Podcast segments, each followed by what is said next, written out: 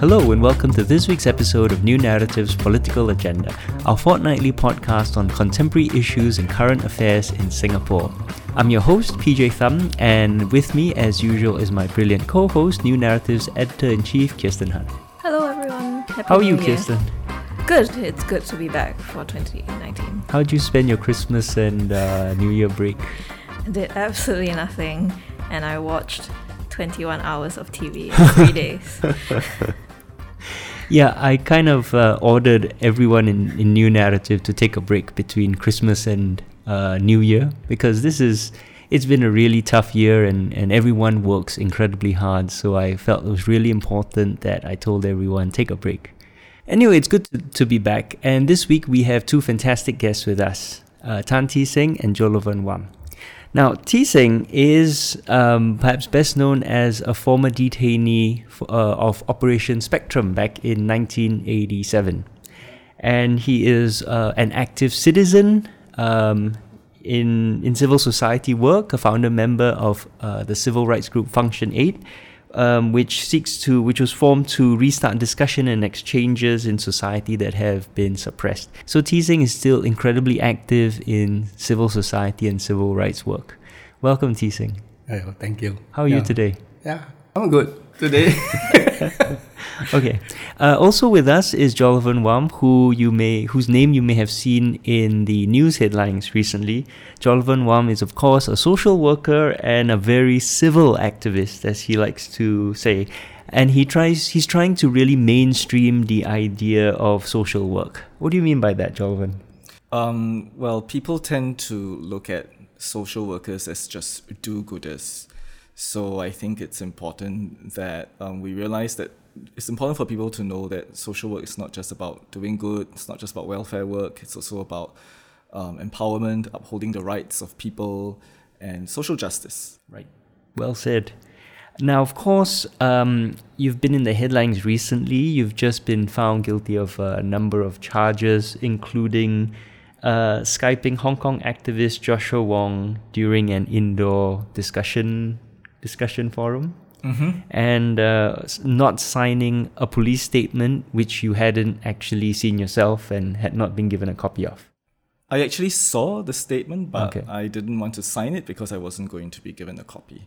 Right. Yeah. And um, I think you mentioned in court that this is this is an important principle that you uh, tell the uh, the migrant workers that you work with because um, it's really important to get a copy of everything you sign. Right. Yes. I. That's what I said. I mean, um, I, I said it quite facetiously actually towards the uh, to the police officer, but he still recorded it down in my statement. But what I really meant by that was that it is important to always have a copy of what you sign, especially when whatever is in the statement could be used against you.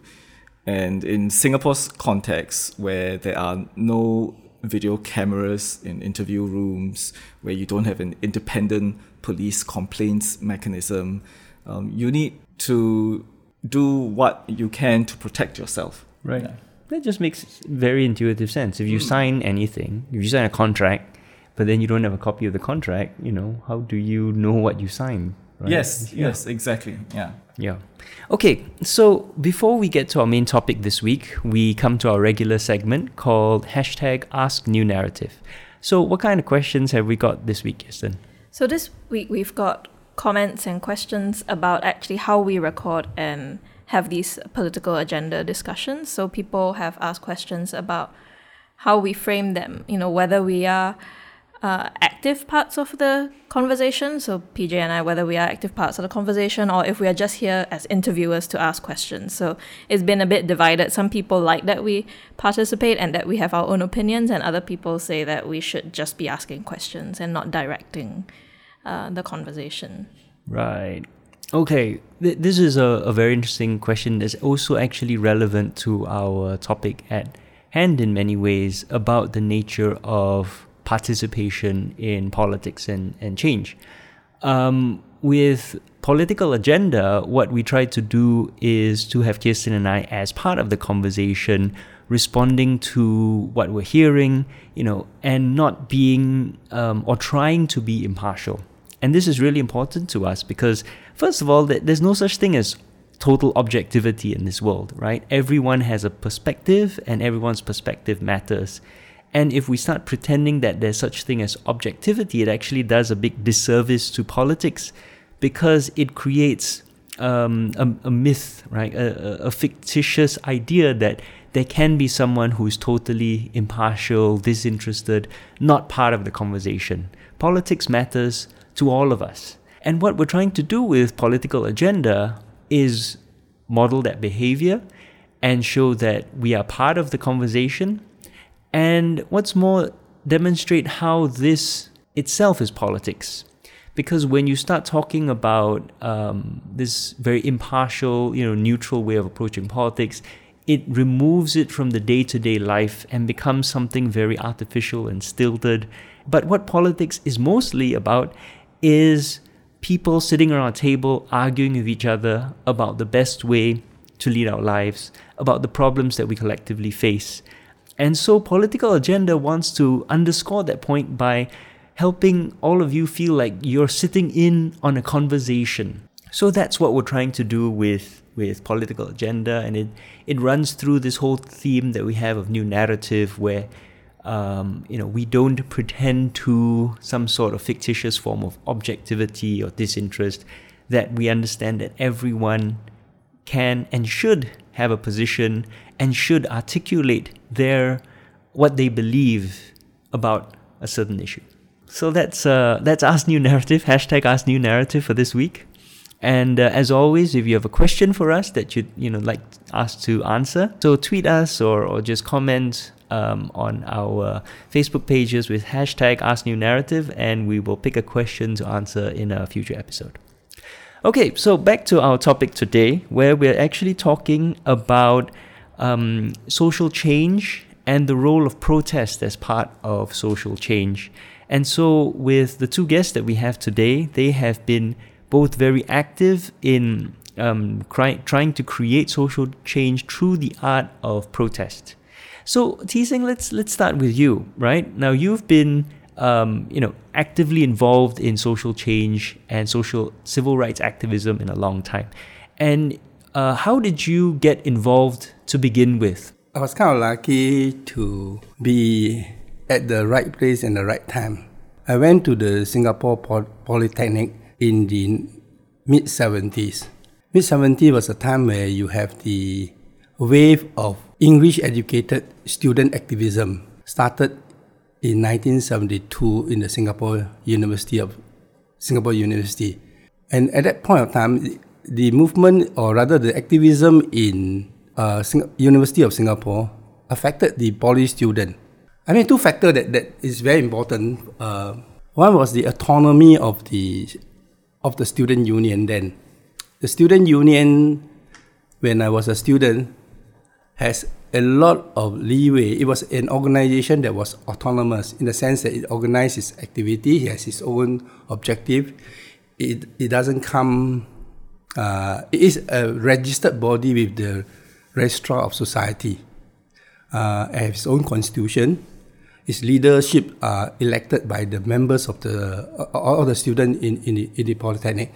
So it, it, it do whatever it sought to do. Okay, can you just set the stage a bit for our listeners? Mm. Um, because I think a lot of people today, right, have no idea like why students would protest and the kind of how people think of protest in the 70s, in the 60s, right? Protest has played a big role in Singapore's independence.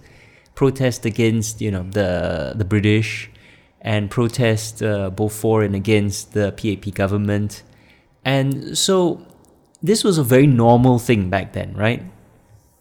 For me, particularly, the main thing is the kind of awareness that you come when you have knowledge of certain things, like social injustices that happen around you. And with this awareness, sometimes you are asked to take a position. With an organization like a student union, then it allows us to take a position that sometimes that confronts or sometimes there has to take a position that is opposed to whatever the, the, the, the authority at that point of time deem. So if it confront, then we have to articulate our position clearer And if have to be protest, then it should, then so be it. Then we have to protest because it's quite clear from for us from those days that actually the authority don't yield if you don't put your demand. They, they never yield because you don't get they don't concede. Power do not concede without the, the demand. So if something that you have you took a position and you need to make that position clear, then do whatever you, you, you have at your at, at, at your exposure at, at your disposal.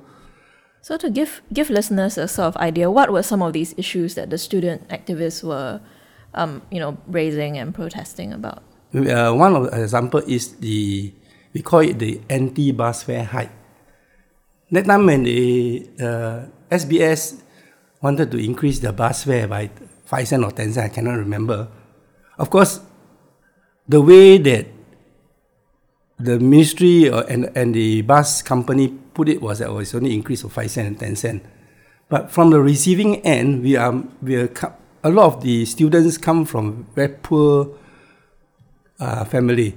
So 5 cent and 10 cent is a lot if you add up every day, 5 cent and 10 cent. So obviously, any hike in the, uh, say in the bus, uh, bus fare will have quite a huge impact financially on, on the students. So we decided that we should actually articulate our, our objection to this increase. So the question is, of course, how?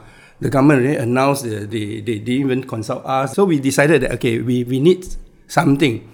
The first thing we did was, of course, we said, okay, since this uh, impacting so many students and students are society in general, we decided that we should print our statement, uh, issue a statement, and then we distribute this statement to the to the to the houses, uh, to the HDB houses, and so on. So at that point of time, we didn't know. I mean, we were not concerned about whether whether was it legal or illegal. We just want to have our point make known to them. Obviously, we also would feel that this statement are also important for people who who will take bus. So the natural thing for us is also to distribute this statement at the bus terminal. One group went to the Jurong bus terminal to distribute this letter during the during the office hour. We recognize that was the biggest number of people you can catch. So we distribute all these uh, statement to all the people who can whoever we saw lah. So instead of responding to our statement, what the authority did was that the police actually arrested heard actually not arrest may be a bit too, too harsh a word, but they, they basically heard us all, took the whole group of students who were distributing leaflet at the uh, Jurong station, all to the Jurong police station and kept us for a few hours until the office hours over. When there's no practically nobody in the, then release us. So that was one one way they responded to us, uh, which of course make us extremely unhappy so obviously, the next step for us to do is that this statement is not working. So we escalate to the second level, which means that we actually say that maybe we should get petition. But so basically, we just went down while distributing this leaflet to the to the HDB. We get everybody to sign sign a state, uh, petition. So we get thousands and thousands, I think amounting to more than 10,000 of these uh, signature. So we make a duplicate of it. One copy we send to SBS. At that time wasn't called SBS. I cannot remember what exactly it was called. Then the other copy we send to the Ministry of Transport. SBS was basically sent out a general manager took our thing and said noted that took, noted our complaint. Whereas the ministry at that point of time didn't even bother to to come and receive the signature, the petition. So because of that kind of response make us very unhappy. So we decided that we should escalate into the third level. We decided that we maybe boycott paying as a way to respond to, to it. So basically we, we form these small groups of three to four students wearing anti-bus fare hike uh, t-shirt, taking piles of our leaflet will hop onto a bus and declare to the conductor that we are not paying because we are anti the bus fare hike. Right? So most of the time we we don't receive any call big objection from the bus conductor. Last time there's the bus conductor, it's not just a driver alone. They kind of amused, more amused than than disturbed that we did not pay. So we was what was so what we do was we go up to the bus, we're not paying, we having an anti bus fare hike, we distribute to everybody in the every passenger that we see in the in the bus. Uh, then after two, three stops, we, we, we drop. Then we went on to another bus. We do that. Then we go around Singapore like that. Lah. Then nothing happened. So at the end, we feel that okay, we need probably to escalate to the third level, which is what we know. We demonstrate. And we wrote banners. Then we just then we were quite fearful. We were not uh, quite fearful of, of doing action like this. So in the end, we only demonstrate within our campus. So in a way, you can say that it was a failure to to us. Uh. Anyway, the, the bus fare also increases. We, we, we did not succeed in anything. But I guess it what we feel is that at least we got to articulate what we feel is our perspective of the whole thing. And we got to also articulate our displeasure over this uh, action by the bus company and the government to allow them to, to increase. So, and so in the end, you weren't arrested or you weren't, you know, nothing happened to you. You just went through all these steps. And okay, maybe the government didn't respond, but nothing also happened to you.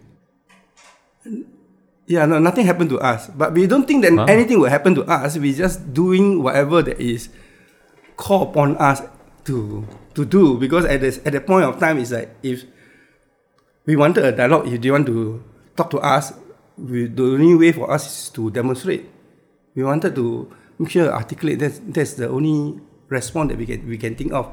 The one that I, I mentioned earlier on where a group of students was hurt into Jurong police stations. So I was not one of those, but what I heard from the report later on is that actually the police also do not know what to do with this bunch of young people. So they basically give them, ask them one Milo or not. give them Milo and uh, give them some biscuit. Uh, then let them sit in one corner until the office hour over. They think that someone must have told them the office hour is over. It's now quite quiet. Okay, you all can go home.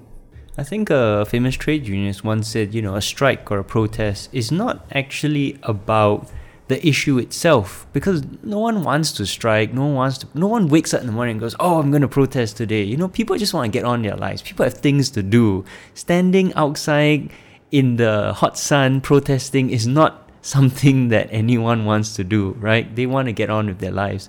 But it, it, it happens, you know, strikes and protests end up happening not just because it's an escalation or it's a way of getting a point across, but because there's a an immense lack of respect. If the other side is willing to negotiate, then of course you'd negotiate.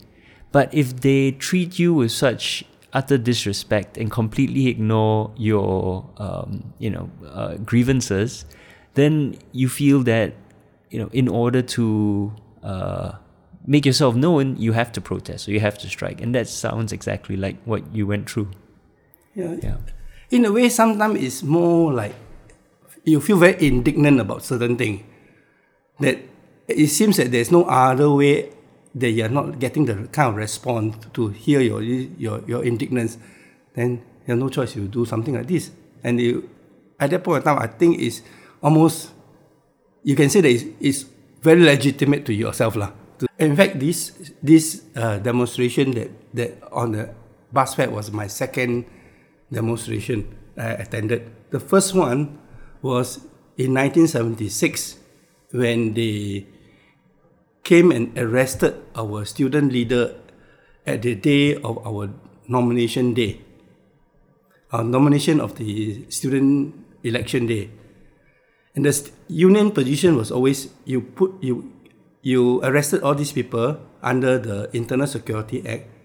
The student union always want you to put give them a fair open trial. That's that's all the student union demanded. You can you can have, you have a lot so much allegation, so much accusation. you just put them on a fair, open trial. But of course, you don't get any response. So to that kind of situation, uh, that was the first demonstration I go to because I feel indignant enough, and those student leaders were were like big brother to you at that point of time that you would prepare to go out and say, hey, look, we need to make this call. Maybe the government don't know how to read our our demands. Hmm. That's why we, we need to make it in bigger letter. The other thing that really strikes me about your story, right, of course, is that nothing happened. You know, the way that um, strikes or protests are depicted now, it's as if if anybody just starts to strike, the whole world of Singapore will just fall apart, right? There's so much fear about this. You know, oh, strikes are evil and they're gonna uh, cause you know massive disruptions to Singapore. But what you're telling me is you, you guys did this, you escalated, you striked, you I mean you protested, and the government just ignored you, and then there nothing happened. And not only that, this is the 1970s during Singapore's biggest period of economic growth and social change, right? When our society was not just being fundamentally shifted, but when we were regularly posting economic growth of 8 10% every year, and you guys had this big protest and nothing happened. You know, and that I think really shows how overblown people have, uh, you know, this whole perception of, of strikes or protests as, as uh, I think equating it to massive, massive riots or something, right? A protest doesn't necessarily mean uh, massive disruptions. Protests can and often are very peaceful and the government doesn't have to respond in an you know excessive way to protests. Indeed, they could just ignore protests, and they'll still get their way, and they'll still go on. You know. Um, which then comes, of course, to our second guest, and, and uh, Jolovan, of course, you have been very much uh, a victim or, or interacted with this very different way of looking at protest uh, which um, you know in our very different social circumstances some 40 50 years later mm-hmm. um, the, the the circumstances have been very different for you. Let's put it that way. Yes yeah. So let's just start the same question and how does how does do you you know solidly middle upper middle class maybe chinese english educated you know how do you, how did you get into social work and into social civil activism? I, I started out in social work as a social worker for migrant workers. So the reason I wanted to get involved with migrant workers was because I realized, and this was about 15 years ago, I realized that there were just so many of them in Singapore, but then I was always very curious about you know what their concerns were, what were the issues, and I didn't learn all that in school, yeah, because the NUS social work program hardly talked about minority rights and minority issues. I mean, they don't really talk about human rights and social justice anyway. So, so it was really out of curiosity.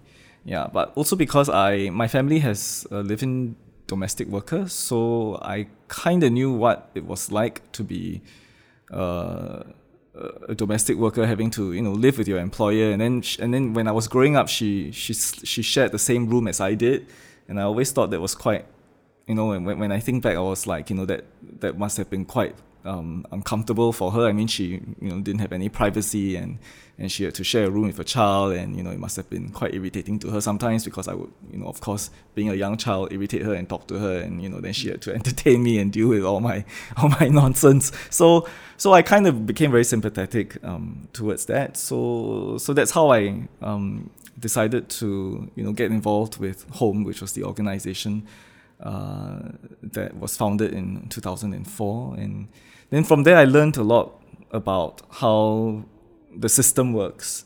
Yeah, and I saw just how dehumanizing, how problematic it was that you know we didn't have enough uh, protections for the workers.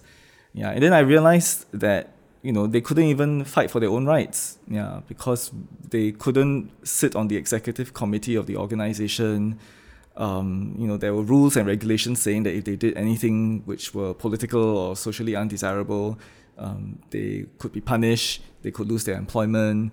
Yeah, so they couldn't even form their own unions. So I realized that you know civil rights, um, political rights, the right to assert yourself was something which was denied to them completely. It was a systemic um, uh, denial of these rights, and yet they were facing all these problems. So, uh, so that was how I got started, and and and appreciated uh, on a more concrete level what you know um, macro and structural problems were. Yeah, so that was the beginning of my my consciousness when I realized that you know these people that I was working with and you know simple things that I took for granted like rest days and not having to work 24 hours a day uh, seven days a week you know things like that just started to to to make me realize something was really really wrong about the situation yeah and how did you go from there then to deciding to take a more active oppositional stance you know as in what is the point you decided that you needed to to do protests instead of just working with the system as we're told? Well, I guess um, the way which me and my colleagues worked were was it wasn't just about um, making noise, right, so to speak. Yeah, there was a lot of engagement. So we engaged with the government a lot. There were a lot of dialogue sessions, and we talked with partners. Yeah, so um, and we tried to change things. Yeah, from from within, yeah, through these dialogues, because we felt that, hey, you know, this is really common sense to us, so shouldn't it be common sense to you? Yeah, but of course, we realized that wasn't the case, lah, because power and politics comes into the picture and makes and makes progress difficult, right? So, um, so, so we we did a lot of things like we would issue press press releases, we would write letters to the newspapers um, we would give talks um, in schools to communities. Yeah, so we realized that it was important um, to raise awareness. Yeah, um, but um, I, I wouldn't say that these methods were not effective. Yeah, so um, so th- th- there were some changes. Yeah, especially when stories appear in, in the media because then it, it brings attention to an issue.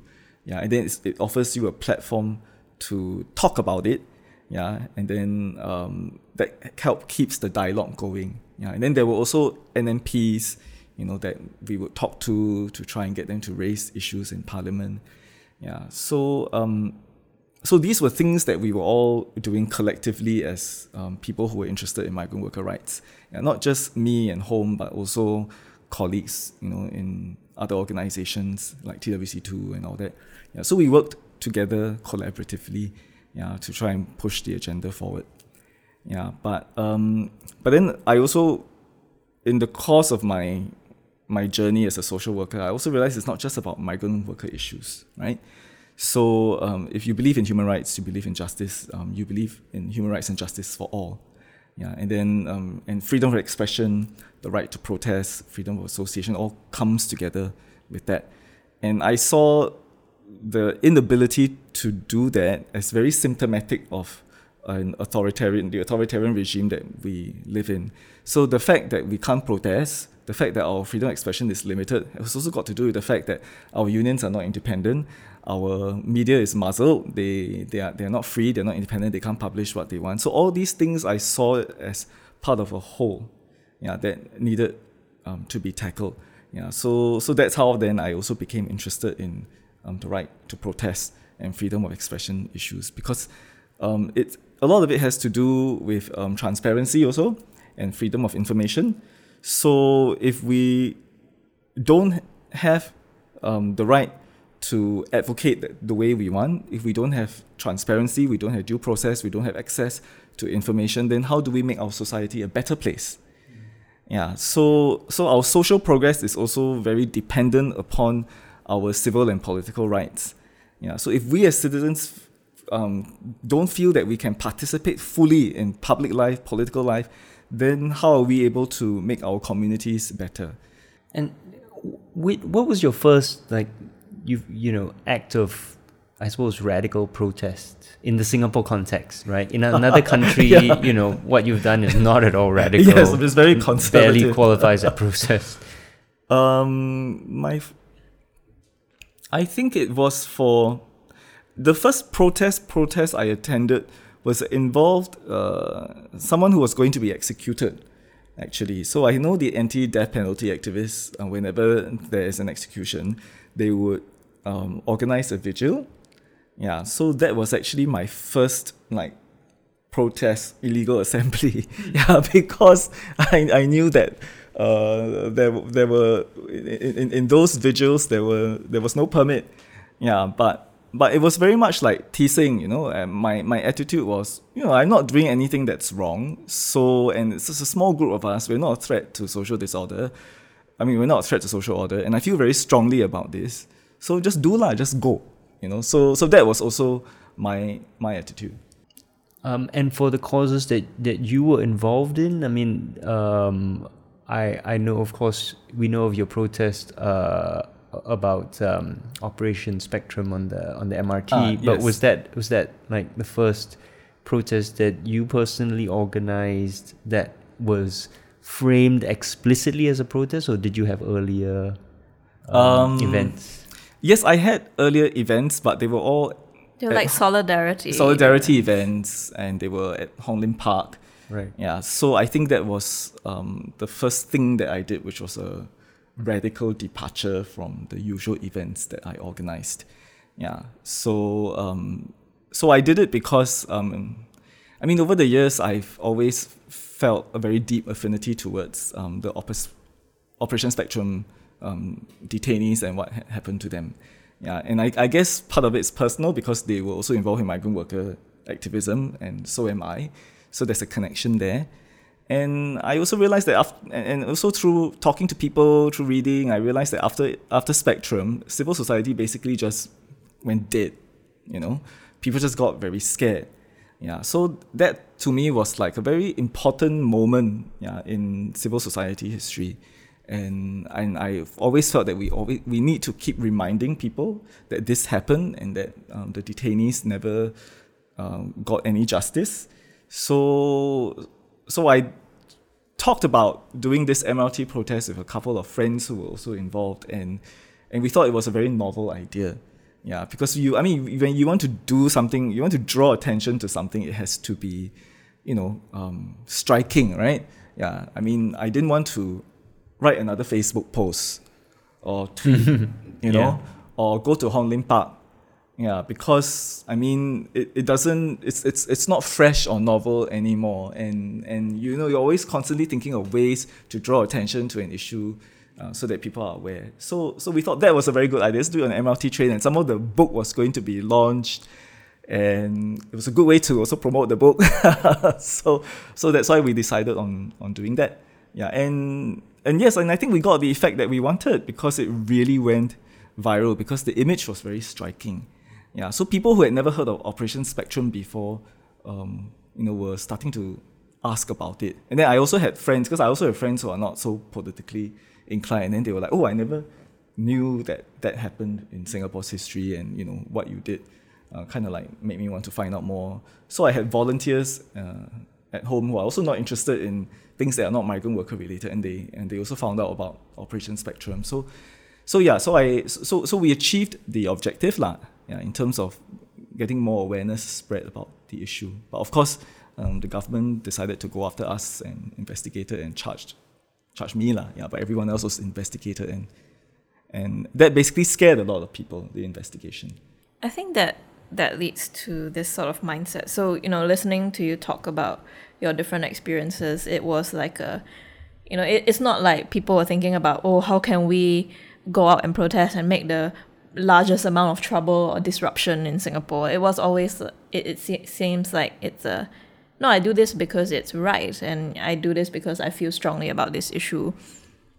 But today, when we talk about, you know, organizing any sort of protest or collective action, my observation is that everybody kind of knows in their hearts that this is what they believe in and this is what is right, but the discussion very often veers towards, but what is allowed within the law?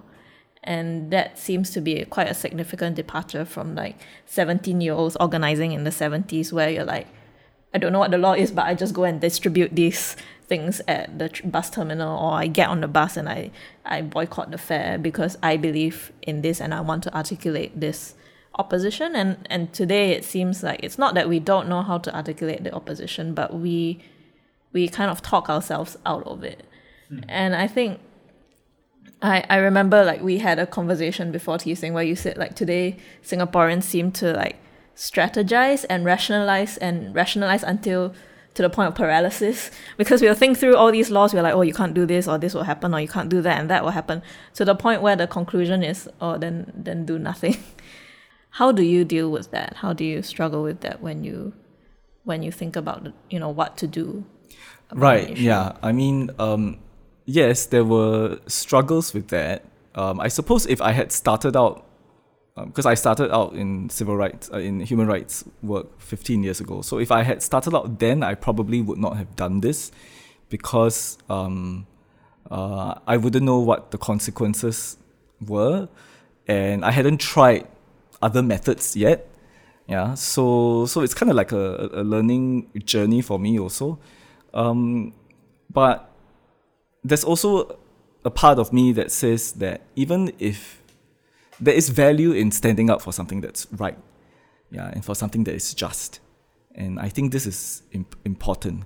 Yeah, uh, if what I'm doing doesn't cause any harm, um, and it speaks truth to power, and um, it helps to raise awareness about an issue, and it, and I stand in solidarity with people who have been tortured, detained, oppressed. I think it's worth it. Yeah, because these are. I think in Singapore we've become very, very pragmatic. Yeah, so so then everything has to have a certain kind of outcome, has to be practical. Yeah, but I think there has to be a place still for ideals and values that we believe in, and that we are prepared to take a stand on it, yeah, even if it seems to be a very stupid thing to do. Yeah, so I think there is value in itself of just standing up to be counted and saying that you know, even though this is um, illegal or people don't approve of it, but in my conscience, I feel that there's nothing wrong with that. So why can't I do it and be counted? Yeah. Actually, from my perspective, uh, one thing that really concerned me today is sometimes how ridiculous our applications of the law, particularly, let's say, take the, the your, your, your case, uh, Jolovan, your, your case of being charged for doing Skype.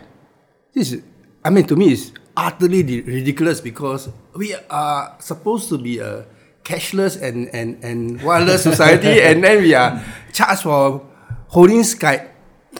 No, just a few years ago, when this so-called telecom thing was booming, and then uh, this video conferencing was like suddenly appear on our horizon that we were, we was talking about distant learning. We were talking about well, we was telling everybody uh, you should try to use technology to to gain more knowledge, that kind of thing, and all kind of things and so on.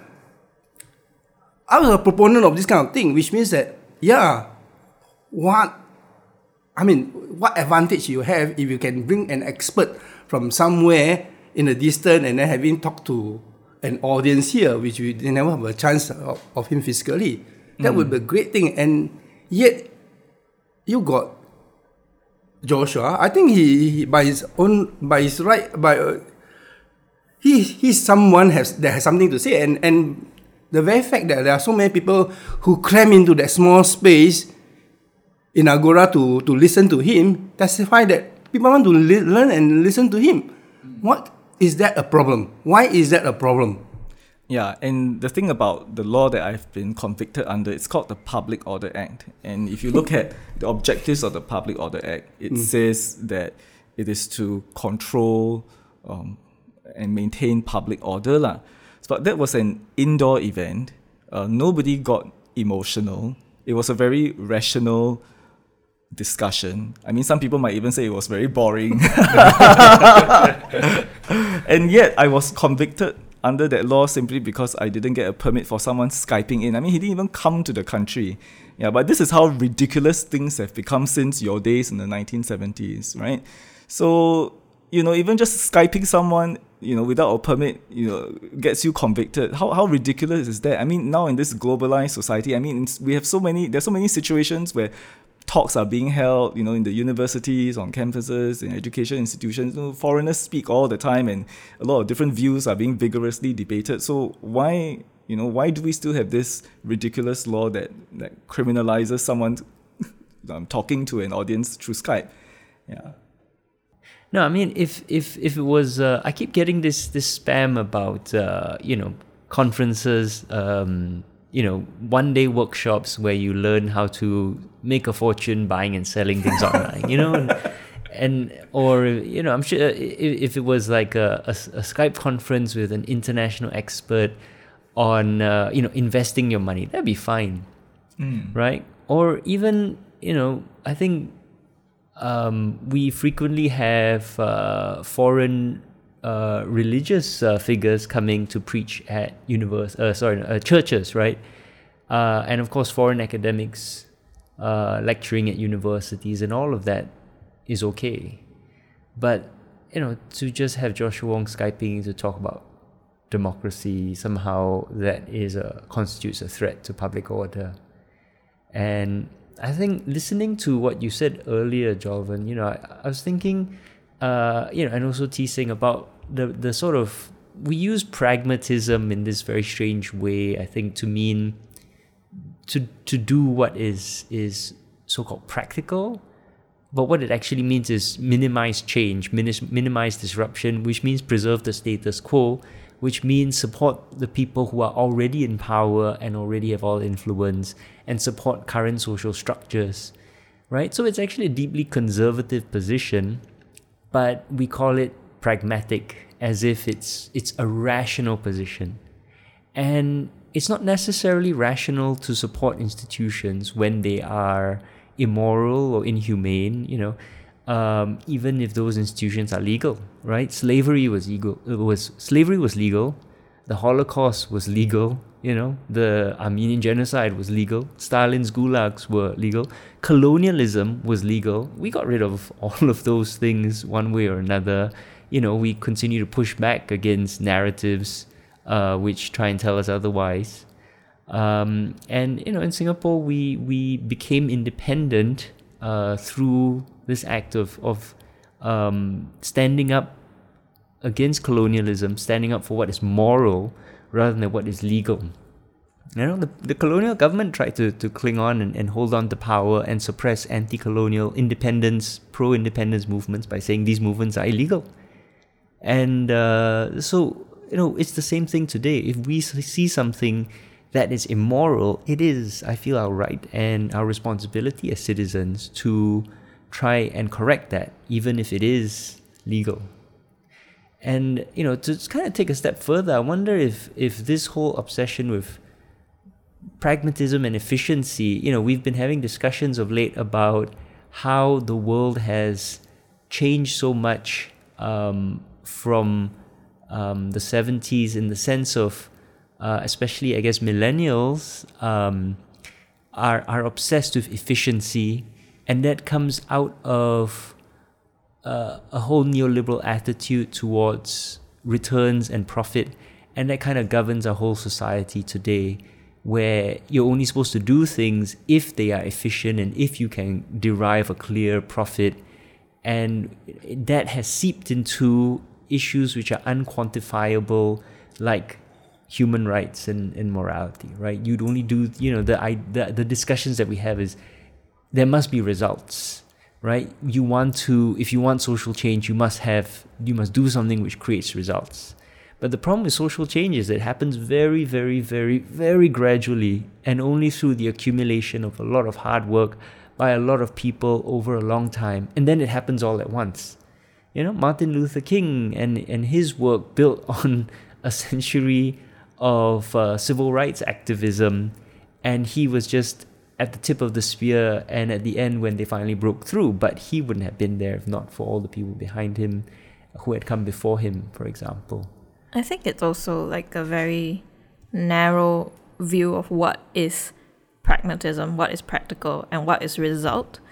Because why why do we talk about pragmatism like it's an unqualified good and only this specific type of pro- pragmatism is an unqualified good like mm. i find social activism and human rights very pragmatic because it applies to all of us right it applies to all the sorts of things that we are entitled to and the protections that we are entitled to so if campaigning for say um, you know, copies of police statements to be given to the person when they sign it, or access to legal counsel when you're arrested. I don't see why that is considered idealistic and not pragmatic? Because if we could get better due process for everyone how is that not practical that how is that not a practical good you know in in the long run? So maybe it's not pragmatic in the short term if you get arrested and things like that but the goal that you're working for i think if we could get to a point where there's you know access to legal counsel and proper protections and due process upon arrest and trial and there's no more detention without trial why is that not considered a good return? You know, that is a good return. And I'm willing to invest.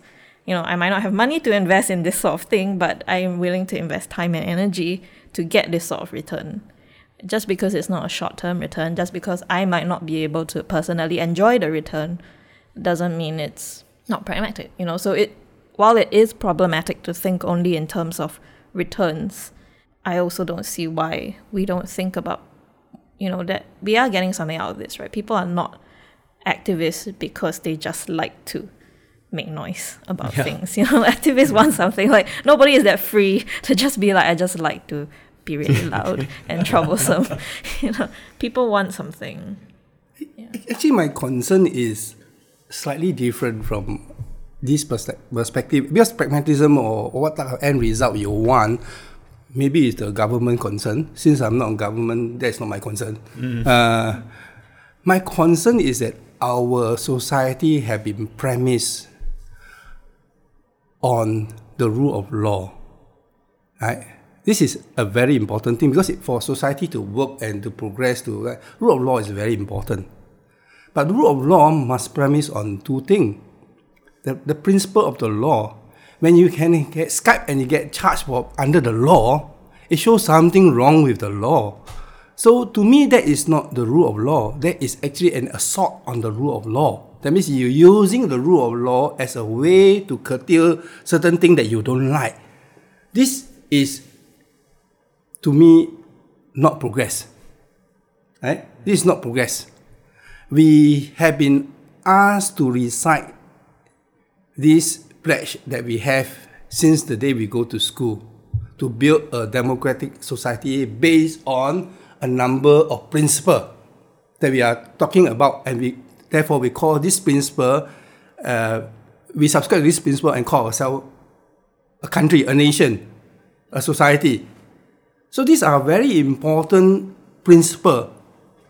And any law must be based on this principle right now what we have right now is that we are using we are making laws in fact to attack a lot of this principle. And this is i feel that is a very dangerous trend that we are going because how would, then what happened to our original idea of building a democratic society based on justice equality? This, this, this is mm, i think that my concern is more this particular direction we are taking. I think the argument on pragmatism also comes from this fear of losing something. So that's why people often say you should um, do your advocacy or your activism in, in a way that is more palatable, have dialogues, you know, don't make so much noise, yeah, don't um, don't shame um, those in power. So um, when you when, when you and these kinds of engagements are seen as more constructive, Whereas if you were to raise awareness or do a protest, it is seen as being a rebel rouser, being a troublemaker. Yeah. So so in Singapore, there is this is also how we frame pragmatism. Yeah. But it comes from um, the fear that if you were to do things in a way that's not socially desirable, you might lose your job, you might not get the promotion you want, or it'll be difficult for you to look for a job in future because people see you in a certain way that is undesirable. Yeah. So this kind of activism then becomes stigmatized and then people don't want to engage in it. Yeah, I mean, and, and you know, it's, it's very interesting you mentioned that because studies of social change explicitly mention that social change is not possible without someone taking on that role of the rabble rouser, right? Um, and I'm referring here, of course, to Bill Moyer's uh, theory of social change, where he talks about the different roles within social change. Uh, Bill Moyer, for our audience, is someone who worked very closely with Martin Luther King and later, you know, articulated the four roles that are essential for social change. And they are, in a nutshell, um, the advocate, the helper, the organizer, and the rebel. And the advocate, of course, uh, he, he focuses on communication with, with the people of power, right? So you think of the civil liberties lawyer that, that you know sues the government for something, or or the lobby group that works with the government. Um, the helper is someone who directly helps those in need. So you know they, for example, they address uh, you know racial or gender discrimination, or they teach um, you know, they teach migrant workers their rights. They help underprivileged to write their CV, you know, so on and so forth, right? Um, and then there's the organizer. So people who aren't on the front lines, but they're essential to creating institutions or organizations that work smoothly. They bring people together to get them into uh, to create a smoothly functioning machine that can create bigger change than just on the personal level. And equally important to these three roles is the rebel. And the rebel himself or herself is, is or themselves are, is really important because they draw attention. They um, are the ones who stand up and, and get um, awareness of these issues, right? They may even be the ones who, or they are the ones who cause the commotion and, and organize the protest um, and rally people together for change. And the fact is, the people that you know we think of most as uh, the heroes of these these uh, social movements, Gandhi, MLK, Nelson Mandela, they were the rebels, and those are the people because they risk so much. But social change cannot happen without people in all these four roles. And so, if we want to talk about pragmatism, right, or what is practical, or achieving results, someone has to play the role of the rebel. Someone has to lead the public campaign. Someone has to be out there causing a commotion, right? And so it is really important. And if you only have, you know, if we listen to to some people say, oh, you know, you just do things quietly behind the scenes, social change will not happen because there is no public awareness and there is no rebel leading the, the awareness campaign. Yeah, I think Bill Moyer was saying that obviously the ideal situation is if a single person could switch between all these roles at times of you know what makes more sense strategically. But then he also concedes that it is very difficult or close to impossible for a single person to be able to embody all four roles because obviously personality comes into play you know skills come into play. And so the the next best scenario would be to find people with these different personalities who are suited to these different roles and work together in some way so that your strategies might differ but you all know that they they intertwine to some greater goal. And the danger of that the, the pitfall of this is that when people who play these different roles start to turn on each other so when for example people who are more used to behind the scenes engagement and dialogue start to turn around and point at you know more public sort of rebel role people and say, you know, you're destructive, you're you're spoiling it for everyone, you should shut up. You know, when you start to police each other and then the rebels say, Oh, you've sold out and you're co opted and you know you can't be trusted anymore. And that's when things start to break down. And so I think in Singapore we do have that. We do have um, these sorts of discourses of what is a good activist and what is a bad activist.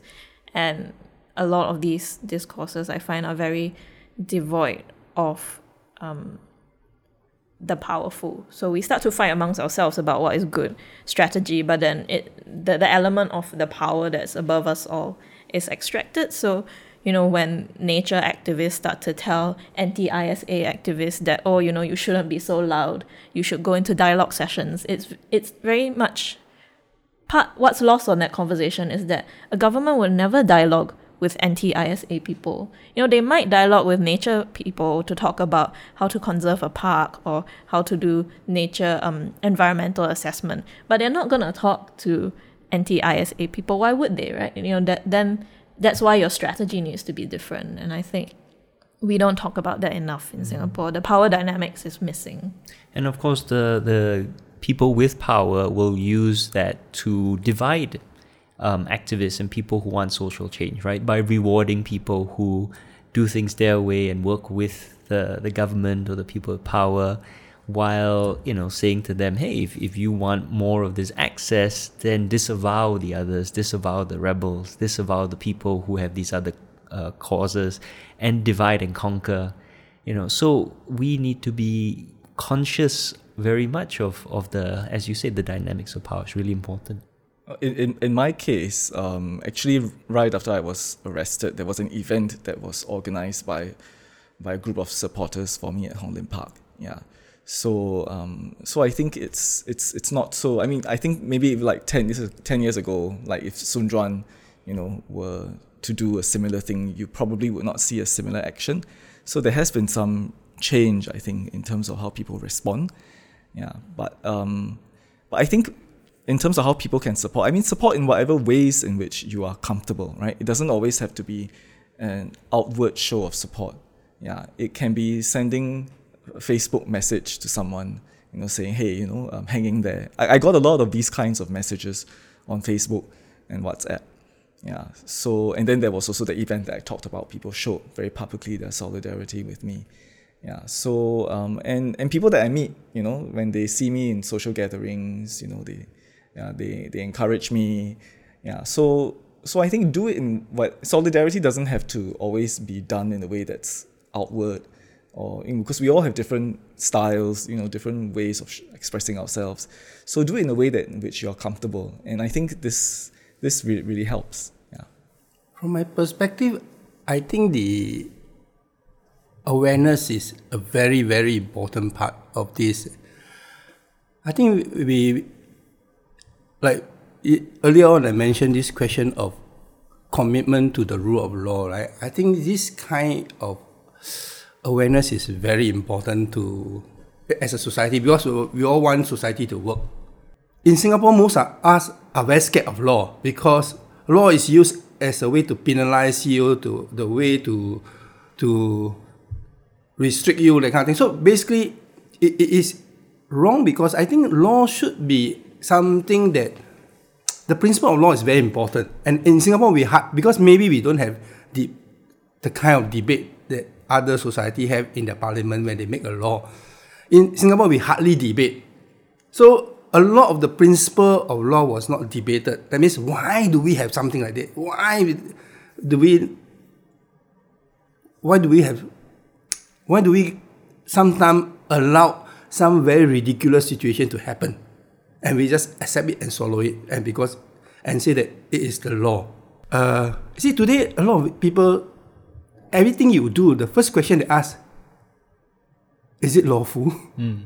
I mean, they don't understand what is the law. I mean, they don't question what is the principle of the law, but they question whether is it lawful, the implementation of it. So this is this to me is that I think if we are allowed this thing to continue, my feeling is that maybe we have reached the peak of our society. Mm. Then from now onward, we will be going down. That is my, my, my, my projection of it because unless we can, con- because law should be reviewed, revised with the new set of situation that comes along and so on. So if we don't understand the principle behind certain law and so on, how do they, how do you review and review this? So I, I think what is needed in our kind of societies is really more debate. There, there must be a principle behind. Yes. Uh, if the principle behind is not correct at that point of time, then over time we must change it. Yeah. Mm. Right? We must not say that that is law, therefore it will not change for forever. I think you make a really, really, really important point. You know, it really cuts right to the heart of it that. Uh, uh, you know, first of all, of course, laws are, are open to uh, abuse, mm. right? But more deeply than that, if we become a society which only obeys let the letter of the law, this is a deeply, deeply disturbing society, right? The, the this this obsession with only the letter of the law is very corrosive to society and its good functioning, and our humanity in general you know, if you if you imagine a society where people only obey the letter of the law and not the spirit, you know, then everyone is constantly out trying to, to, to screw over everyone else. You know, everyone's looking for loopholes. It becomes uh, a place where where it's almost very uh, Hobbesian, every man for himself, right? And that's not conducive to building a civilized, well-functioning society, and um, you know one that that where people can work well together to um, achieve something greater than the the collective parts of you know collective individuals, right? Um, and and this is kind of where we've been headed for a while, you know, as as I think I mentioned previous podcasts, uh, but more broadly, I think it was also mentioned in that book, How Democracies Die. You know, governments slowly pass laws which criminalize um, things that they don't like, and they rule. They they lean more and more on this idea of rule of law by passing laws. Um, you know, as we've seen in Singapore, criminalizing anything which they don't like, especially uh, normal, ordinary politics and the normal, ordinary rights of the citizens, right? All on the argument of rule of law. And over time, we respond to this incentive structure by becoming obsessed with what is lawful, what is not lawful, rather than what is right and what is wrong.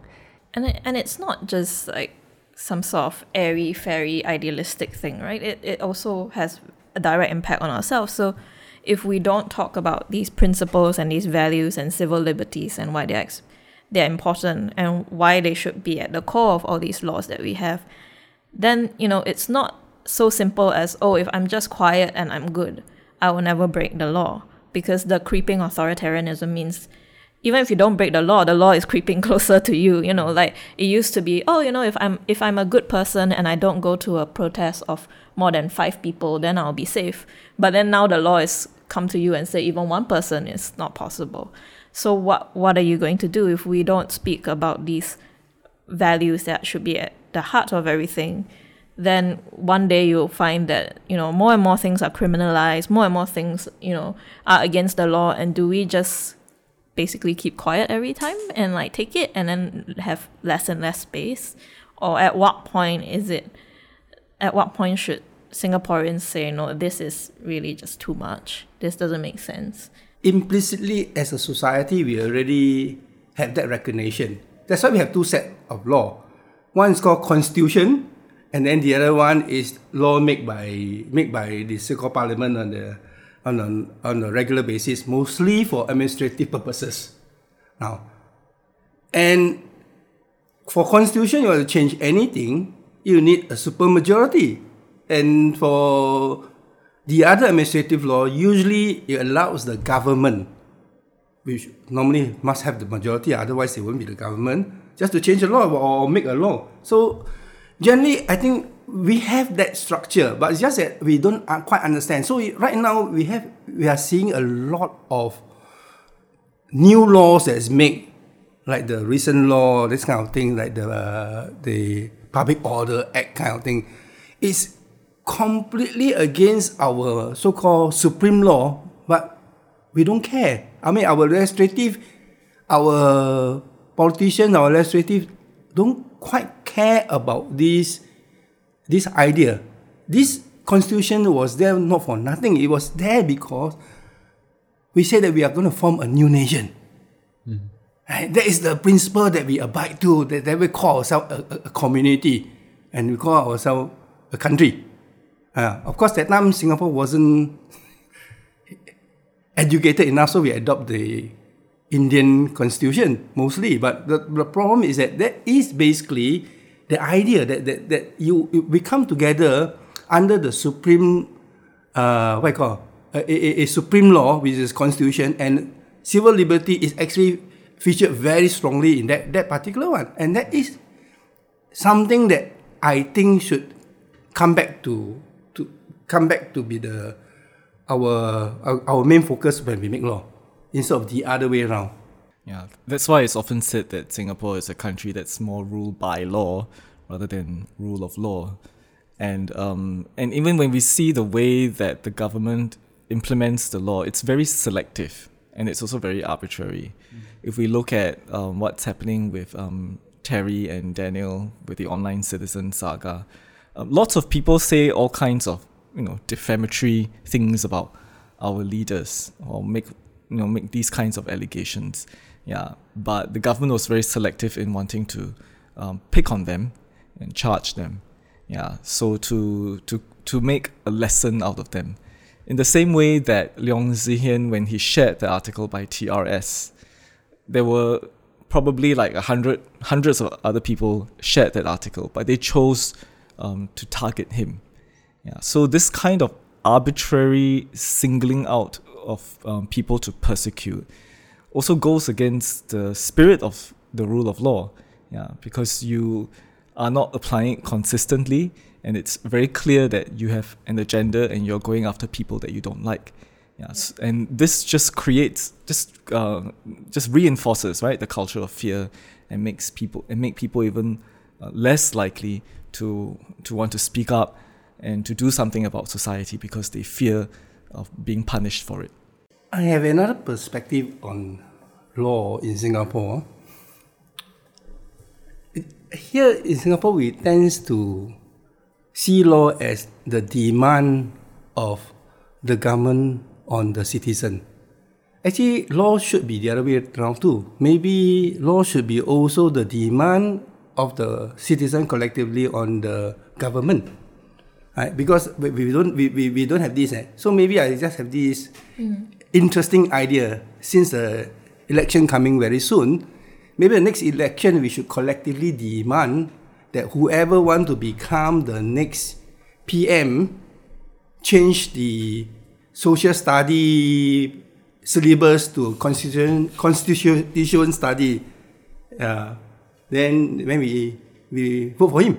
Yes. Uh, if not, then because constitution to me is is pretty important, right? So I think we can make this collective demand. And in fact, if uh, maybe not the next PM, uh, whoever want to be your MP, uh, maybe you can do that. Mm. Because right now, our MP is supposed to be representing us to make law. Now we see law as demanding on us more than mm. we demanding on them to go and make law that is workable for us.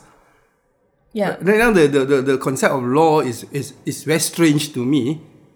Yeah, we've seen laws recently that impose more restraints on citizens than on yeah. governments in power. So, for example, like Personal Data Protection Act that just that covers companies, which is great, but it specifically exempts the government. Right? They can take your data. Uh, contempt of court restrains citizens, even those of us who are just discussing on Facebook, but there's a specific exemption for the government if they think it's in public interest. Um, you know, there are prohibitions about having political films, but then there's power given to IMDA officers to just break your door and come and search your house. So there's a lot of restraint on people, but not restraint on power. Yeah, yeah, and it's difficult to sue the government and and ask for judicial review for these kinds of cases too, because um, it will be expensive. Yeah, so um, citizens who try to um, file an application to say that a particular law is unjust or unconstitutional may have to face um, paying costs yeah, to the government when when they lose. So this prevents people from from wanting to check on the government. Yeah, and checking on the government is is and it's a, it's the essence of democracy, right? So all these obstacles are put in the way to prevent you from being an effective check. A cheaper way is to change the government, right? yes, it's very expensive. It's cheaper way to change well, the government. I, I mean, the you know one of the points I keep making is if even if we change the people in government, the moment they get in, they have all these levers to grasp, right? Will they behave differently, given that there's so many incentives around them to behave the same way as the previous government? You know, I don't think our government, like our ministers, wake up in the morning and, and, and decide, yeah, I want to to to really you know put the screws on all these activists. But the incentive structures around them, the information they get, you know, that leads them to conclude, oh, these activists are going to destroy the way of you know our way of life and, and wildly overreact to to what we all do. And also there's also society needs to change. We need to do this long process of changing values, educating people, helping people understand the importance of all these principles, hard earned, hard won principles of, you know, human rights and social justice and how they need to be interwoven into everything we do. Checks and balances on the government and democracy, you know, the point of democracy and you know the protection of people's rights and all that needs to be educated. Otherwise you're just gonna get a government which eventually over time starts to behave like the previous one. You know, so uh, yeah, changing a government helps, especially if the new people coming in campaigned explicitly on change. But ultimately, institutions need to change, and institutions change when the people change, when values change, when societies change. And you know, yeah. to bring it all back to, to what we're talking about, protest is really articulating the the priority of what is right over what is the law, right? and and that's why it's so important. I mean, it's not healthy for society to have a situation where the sort of governance and freedoms that you have is entirely contingent upon like the the whims of a small group of people or the personalities of a small group of people because maybe we change the government and the next government is fantastic and then that's that's great for all of us and they don't abuse the institutions and and you know everything is happy for a while. But then what happens if that government changes again and then the next person is not such a nice guy? And so, you know, it's not good for us to be lurching around based on the personality of whoever has the most power at the time. And so that really requires very kind of systemic structural change rather than changing the people and the power. And that also requires recognizing that activism and protest is part of that system. It's part of that ecosystem. You know, we sometimes we talk about activists in Singapore as if activists are only anti-PAP, mm-hmm. as if if the PAP is out, there will be no more activists left. You know, like that's just that's just the go. But you know, it's it's more than that, right? Like activists. Absolutely. Uh, you know, I I hang around activists and I hear criticism of political parties across the board, and I hear unhappiness with political parties generally. And and you know you really realize that people are interested in the issues. They're not interested in the political party in power. Like if the workers party came into power and migrant workers still don't have like enforced rest days you're going to get migrant workers activists who are just as loud and noisy and upset as they were when pap was in power. And so we need to actually be aware that this is part of the ecosystem and you can't have well functioning democracy without civil society. Uh, so on that note, I think that's all the time that we have today. I'd like to thank my guests, Tan Tee Seng and Jolovan Wham. Thank you very much, guys. And of course, thank you, thank you to my co-host, Kirsten Han. Thank you. Yeah, it's always interesting discussions. Uh, be sure to tune in next week to Southeast Asia Dispatches, our fortnightly uh, podcast series bringing you news, interviews, and commentary from around Southeast Asia. And please do check out our website, newnaratif.com, for more stories from Southeast Asia. And if you enjoy what we're doing, please do support our work by joining as a member at newnaratif.com slash join. It's only 52 US dollars a year. That's just one US dollar a week. This is PJ Thum wishing all of you a, a fantastic week ahead. See you next time.